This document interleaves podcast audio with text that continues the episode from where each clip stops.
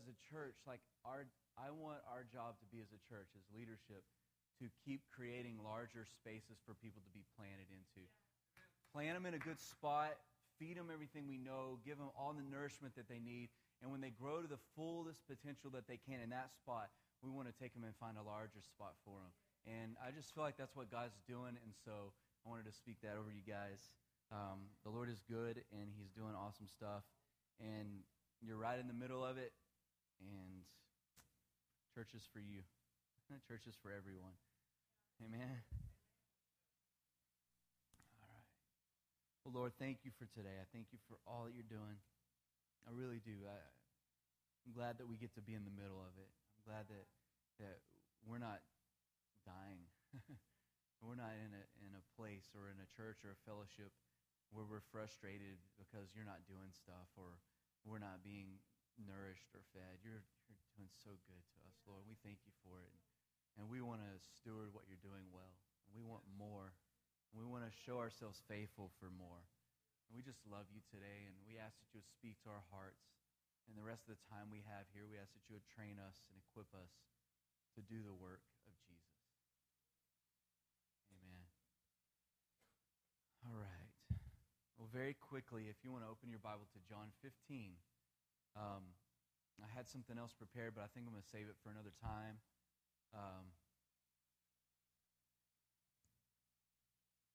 This feels like it's more appropriate for the moment we're in right now. So John 15, I'm going to read just a few of those scriptures there. How many have ever read John chapter 15 before? It's probably my favorite. It and Romans 8, Romans 4, some of those are like just my favorite. Like, I just like to go back and read them and over again. John 15, 14, 15, 16, you can't go wrong with there. So here we go, John 15. And this is Jesus speaking. And the way I know that is because it's in red letters. It's awesome. Thank you for that. Brilliant, whoever thought of that idea. People are confused. Let's put the things that Jesus actually said himself in red letters. All right, John 15, verse 1. I am the true vine. My Father is the vine dresser. Every branch in me that does not bear fruit, he takes away. Every branch that bears fruit, he prunes it so that it can bear more fruit. I love this. He rewards growth with pruning. He rewards any growth that we have in our life because we're growing. He's like, oh, they're doing so good. Let's prune them. And that's the part that's not really fun. It's kind of painful, but he's doing it so we can bear even more fruit. Like a couple of weeks ago, there was people in our neighborhood, and the storms had come through, and tree limbs had fallen and all kinds of stuff. So they sent out one of those companies that trimmed all the trees, all in the neighborhood. They trimmed them back. They cut them back.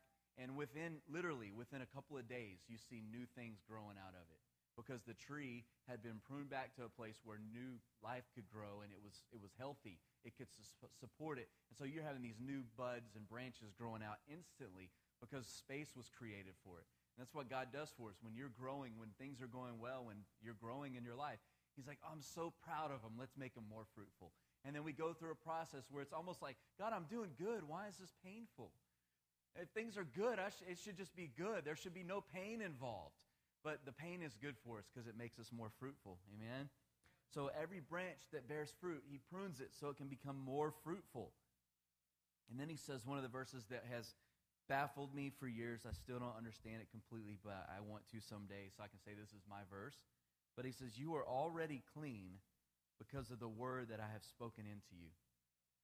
And he says, abide in me, and I will abide in you. As the branch cannot bear fruit by itself unless it abides in the vine, so neither can you unless you abide in me. I am the vine, you are the branches. He who abides in me and I in him, he bears much fruit. Say much fruit. For apart from me you can do nothing.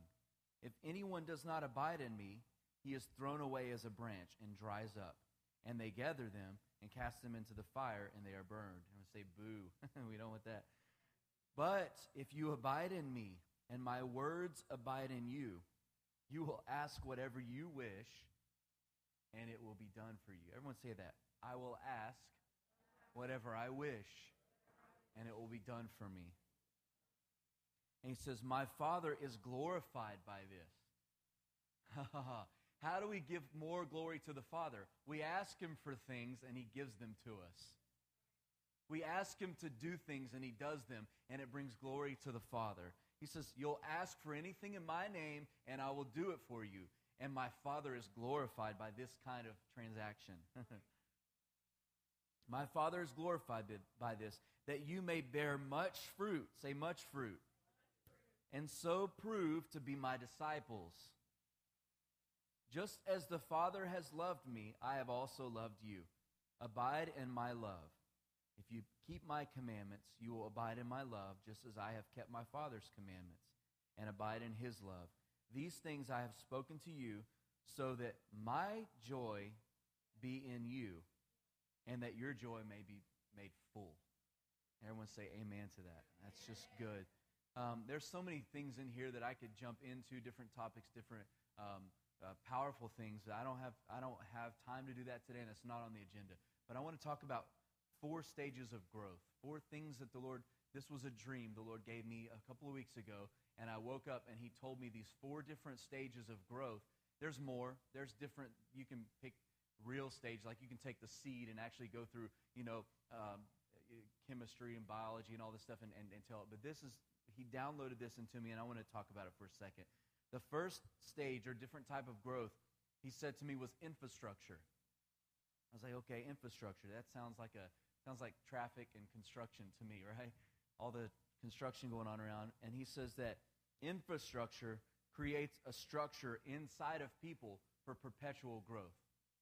He says, what I do first is I build structures, I build foundations, I build roads, I build on-ramps and off-ramps, and I build highway systems, and I build all the things internally inside of someone so that they can grow from here on. How many of you ever drive around the Metroplex and you're like, why didn't they think of this 10 years ago with the road systems? Like, man, they knew Dallas was going to grow. I mean, they knew. So why didn't they make 8 lanes like 20 years ago? Why didn't they make it 16 lanes back then? I know, they might not have been able to do it and stuff, but I always think that. I'm like, dude, couldn't they just thought ahead and went ahead and done it instead of patching and patching and patching? Well, when the Lord goes inside of us, he thinks ahead. And he builds a model and builds a structure inside of us that can be built upon, that can be added upon, that's not so painful to go through for addition. And the Lord says that there's a stage of growth that we all grow through where there's infrastructure, things being built inside of us, and he does it so that we can be expanded, so that we can grow future-wise. It's the building of new or improving old systems. It's for expansion of functions for both now and the future. All right. Infrastructure. He builds these things inside of us that serve us now, but it's also in preparation for what we will do in the future. He serves us both now and the future, because remember, there's an emerging person inside of every one of us. Everyone remember this. There's an emerging person inside of us, and that's who God speaks to. This is why we know he's our Father. He doesn't speak to the old man. He speaks to the emerging man. If he spoke to the old man, he would punish us. But he didn't say that he punishes us. He says that he disciplines us. Discipline's very different than punishment. Discipline is preparation for the future. Discipline is creating structures and systems inside of people so that they won't fail in the future. It's equipping people so that they don't do the things that they did before, but so that they can succeed. And so the Lord builds these things inside of us by speaking to the emerging child of God inside of us, the person in us that we're becoming. The one that as we look in the mirror of God's beauty and his glory, we are becoming more and more like him. He speaks to that person, not to the old man. And he does that because he wants to build us into becoming more and more and more fruitful. So he builds this infrastructure. So that's the first thing that he said to me. The second thing he said was, there's a place called fruitfulness. And he says, this is multiplication in your life, birthed out of covenant. I mean, literally, this is my dream. God told me this in a dream. He says, there's a place of fruitfulness that I want you to live, and it's where you multiply and you have growth and you have sons and daughters. That's, a metaphor of just growth in our life and expansion in our life. And you do this, and it can only come out of covenant. Everybody okay?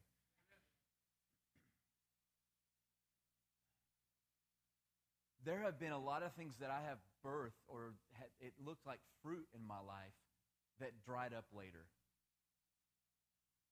Anyone ever, you're like, man, I had this new thing birthed, and it felt like it was really awesome, and it felt like it was going to be really good, and you look back later and you're like, where did that thing go? It's gone. That's oftentimes, it's not always bad. Sometimes it's to serve us for a season to propel us into another place. But I know for me, a lot of things that were birthed inside of me, they weren't birthed out of covenant. It was birthed out of ambition. It was birthed out of flesh. It was birthed out of whatever it was. And so because it didn't have a covenant attached to it, because it didn't come from a covenant relationship with the Father and it wasn't birthed from the Spirit, it died. So he wants us to live in a covenant with God. He wants us to be in a relationship with him. And I like to say it like this. His word goes in us and it cuts us going in and coming out, but it heals us. And in a covenant relationship, he sends his word into us, and it disciplines us, it prunes us, but we stay. That's covenant. In boyfriend-girlfriend relationship, things don't go well. You break up and you find someone else to go steady with. That's why my wife and I, she's really strong about this. And she's like, I don't want my kids dating. It's like they're preparing to break covenant.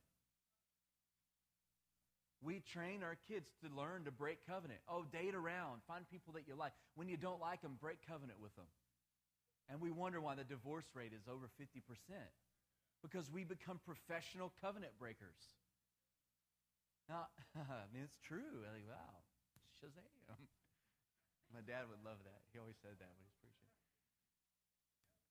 But when we teach people to stay in covenant with each other, you don't break friends.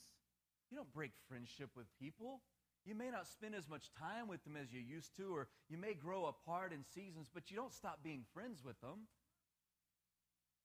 You don't break covenant just because you don't agree. You work it out. You love in spite of your differences. Man, we're just covenant breakers. Because we don't understand that God doesn't break covenant with us. This is the root of it. We think that when we mess up, that we've broken covenant with God and we have to renew and write a new covenant with him. He's like, no, the old covenant is still good. Let's just work through this. We don't need a divorce. We don't need to have a separation time. You don't need to sleep in this room and I'll sleep in that room. Oh, me. You don't need to, make sure you don't cross paths in the home right now. Let's just leave it alone. He's not a God like that.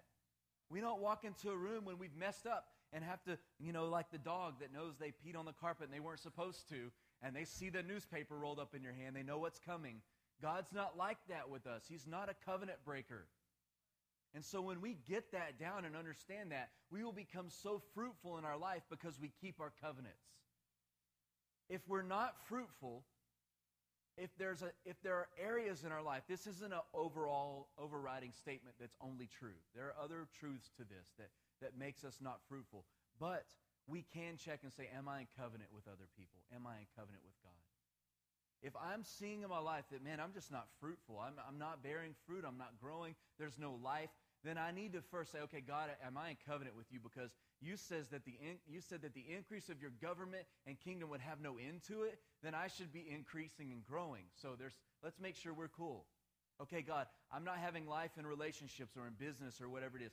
God, am I in covenant with people? Covenant's a big deal because children and offspring and legacy are only birthed in covenant. Listen to me.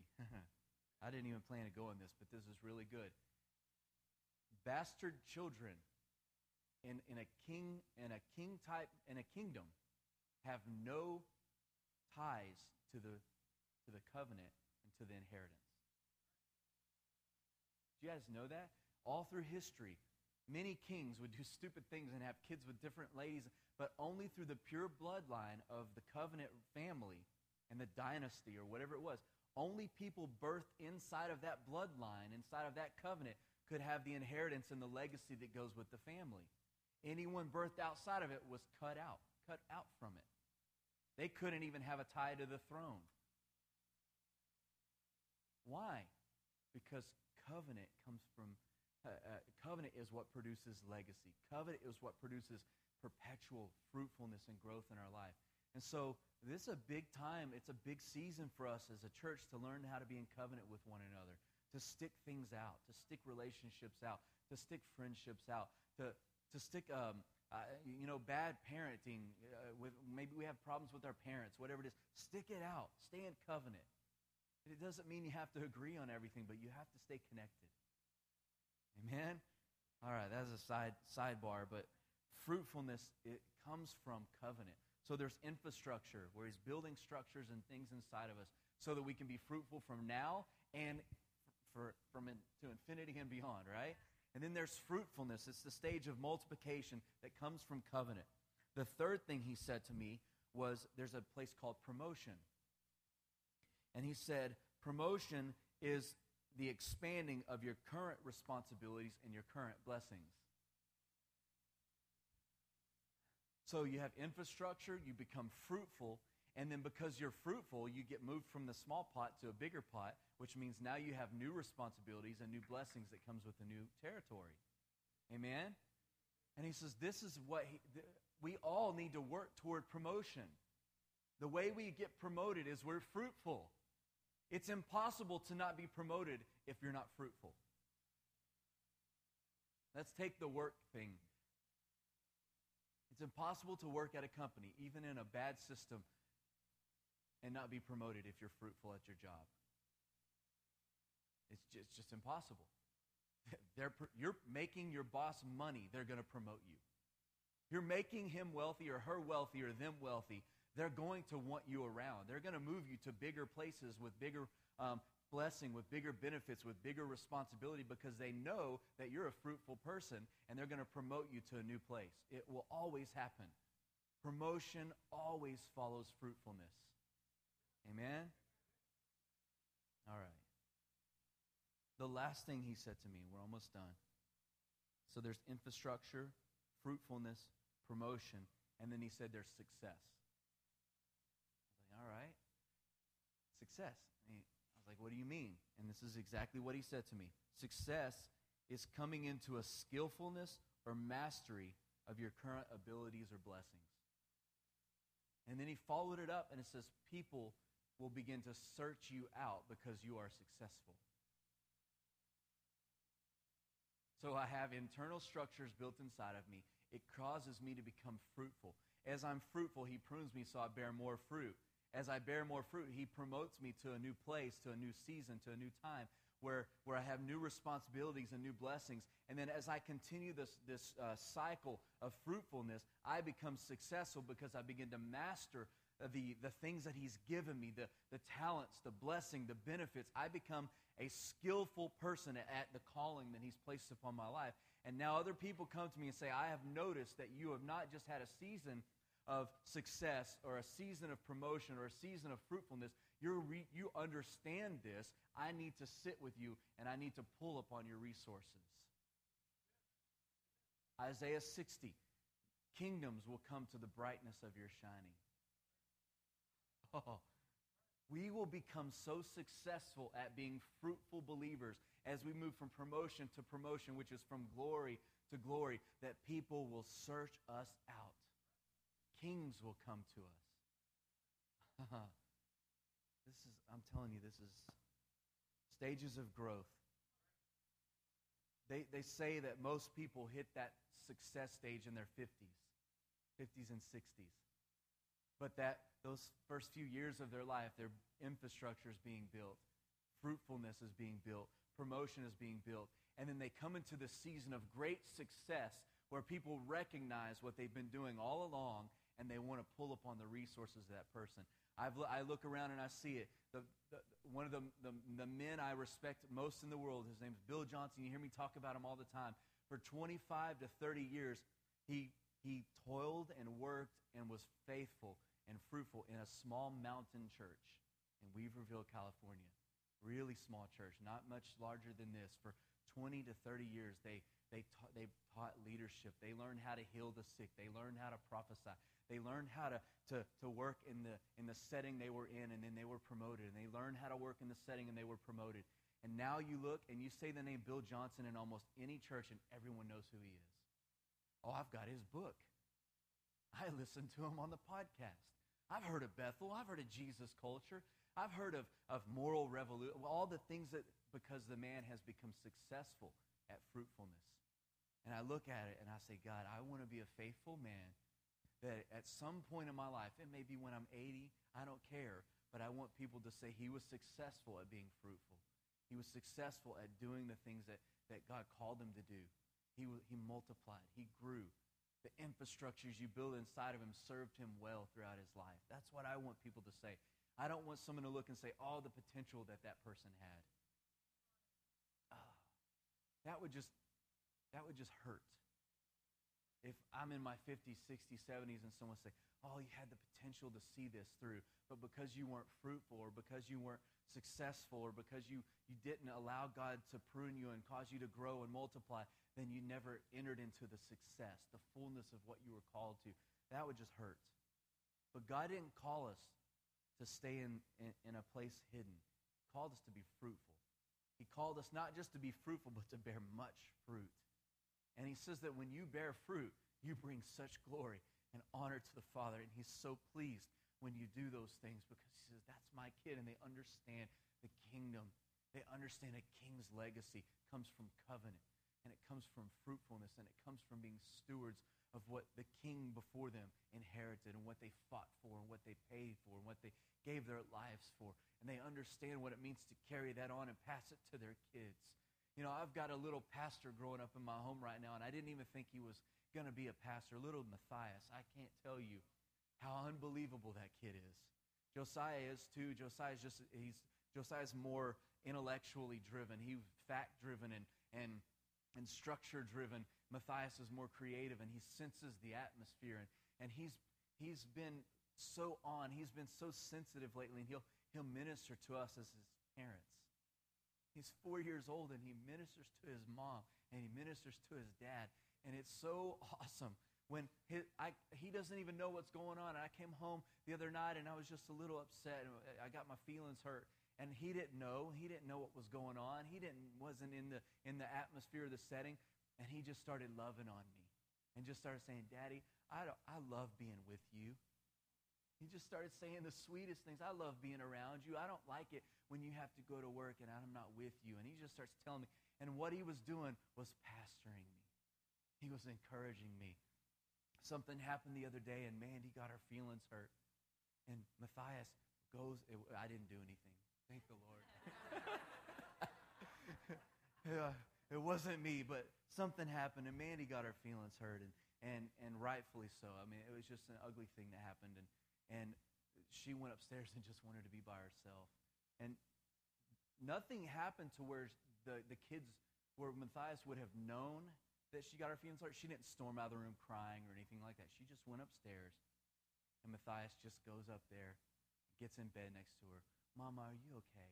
And he's just, I don't know what all he said to you, because I took Josiah, it had to do with Josiah. I took him out and had an afternoon of teaching with my son about how to talk to my wife and his mother. But Matthias, he didn't want to leave her side. He was just going to, the paraclete, the Holy Spirit, the one who walks with us, and he was that to Mandy. It's just, it's awesome. And our kids are learning it. And I look at Mandy and I'm like, we're doing good, babe. We're doing good. We're doing good. You're raising, you know.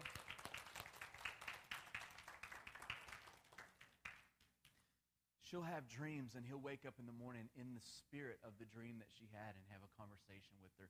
And it's just fun. It's fun thinking, God, we're raising a legacy like my dad and his dad and their parents. I mean, me and my brother and my sister, we all serve the Lord because my dad lived the legacy. He lived it. He made the sacrifices. And I'm like, God, enter my dad into a place of success. You know, that's what I pray for my dad. And I want to do the same thing so that my kids, the Bible says that as we raise our children in the ways of the Lord, they will rise up and call us blessed. That they will look at us and not say, I don't want to be like my pops. I don't want to be like my mom. They won't say those things. They'll say, if there's anyone on this planet I want to be like, it's like my daddy. There's anyone on this planet I want to be like, it's the way my mom loves. I want to be like my mom. I want us as a church to raise kids that love us, that want to be around us. That when their teenage years hit, I don't want them to want to go off on their own. I want them to hang out with us. We talk about that all the time. We want to make it fun, that our kids want to be with us when they get older. And that comes from the infrastructure and the fruitfulness and the promotion and the success, just dealing with God and letting Him make us more fruitful, that we become more and more like Him. Amen? And that's what I want us to do as a church. You know, if we do it individually, the church, it'll take care of itself. You know, I really feel strongly, I'm here to pastor a church, but really, I'm here to pastor individuals. I'm here to pastor people. And if all of the people in the room are doing well, our church, it'll do what it's supposed to do. I mean, I really believe that. If our families do well, especially us men, if we do well, the whole church will do well. And when the righteous prosper, the city rejoices. Amen. Why don't you stand and let's just pray into this. I love Matt closing. This is a perfect time for Matt to close this up because Matt understands this topic. I want to pray as he comes. Father, I ask that you take this word and drive it deep into our heart. We want to be so fruitful. We want to please you. We want to bring honor and glory to you. We want to take your legacy and pass it on from generation to generation. Prune us. Make us fruitful, Lord. We stay. We will not break covenant with you. When you're pruning us, we'll stay still. We won't squirm. We'll just embrace it. When you discipline us, we'll say, thank you for loving me, Father. Thank you for loving me and disciplining me. Father, help us to steward the fruitfulness of our life. Help us to look for the growth and to steward it. Help us to stop looking at what we don't do. Help us to stop focusing on what we haven't done. Help us to focus on the fruit in our life and let us tend to the fruit. Amen. Amen. Amen. That's so good. It's really...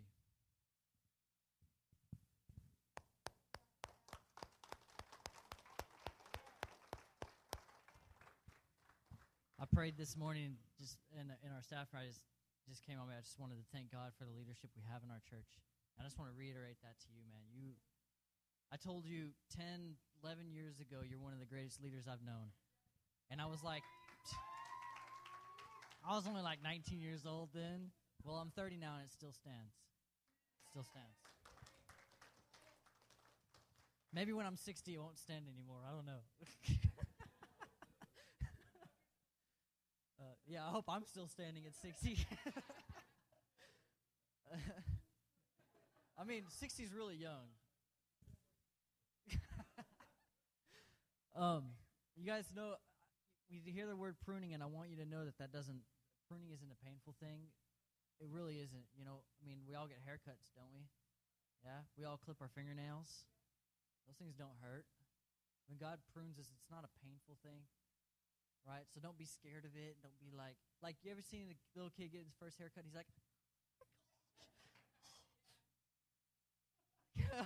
Is it over? That's usually how pruning goes. God just does it, right? And a lot of times we don't even feel it, but He makes us better, right? But it's a good sign. And if you don't feel like God is pruning you, and you're like, man, God's not doing much in me. Don't worry. Don't freak out. Just keep producing fruit in you. He's going to prune you eventually, right? And if He's in the middle of pruning you, awesome. Cool. Okay, let's just close it out. We have prayer up here. Our other banner, I don't know. I saw it's there. Oh, it needs repairs. In the repair shop, we had to send it back to the factory, okay? AKA Sarah's house. But we still have the same areas. If you need salvation, I didn't say anything funny. Why are you laughing at me? If you need salvation,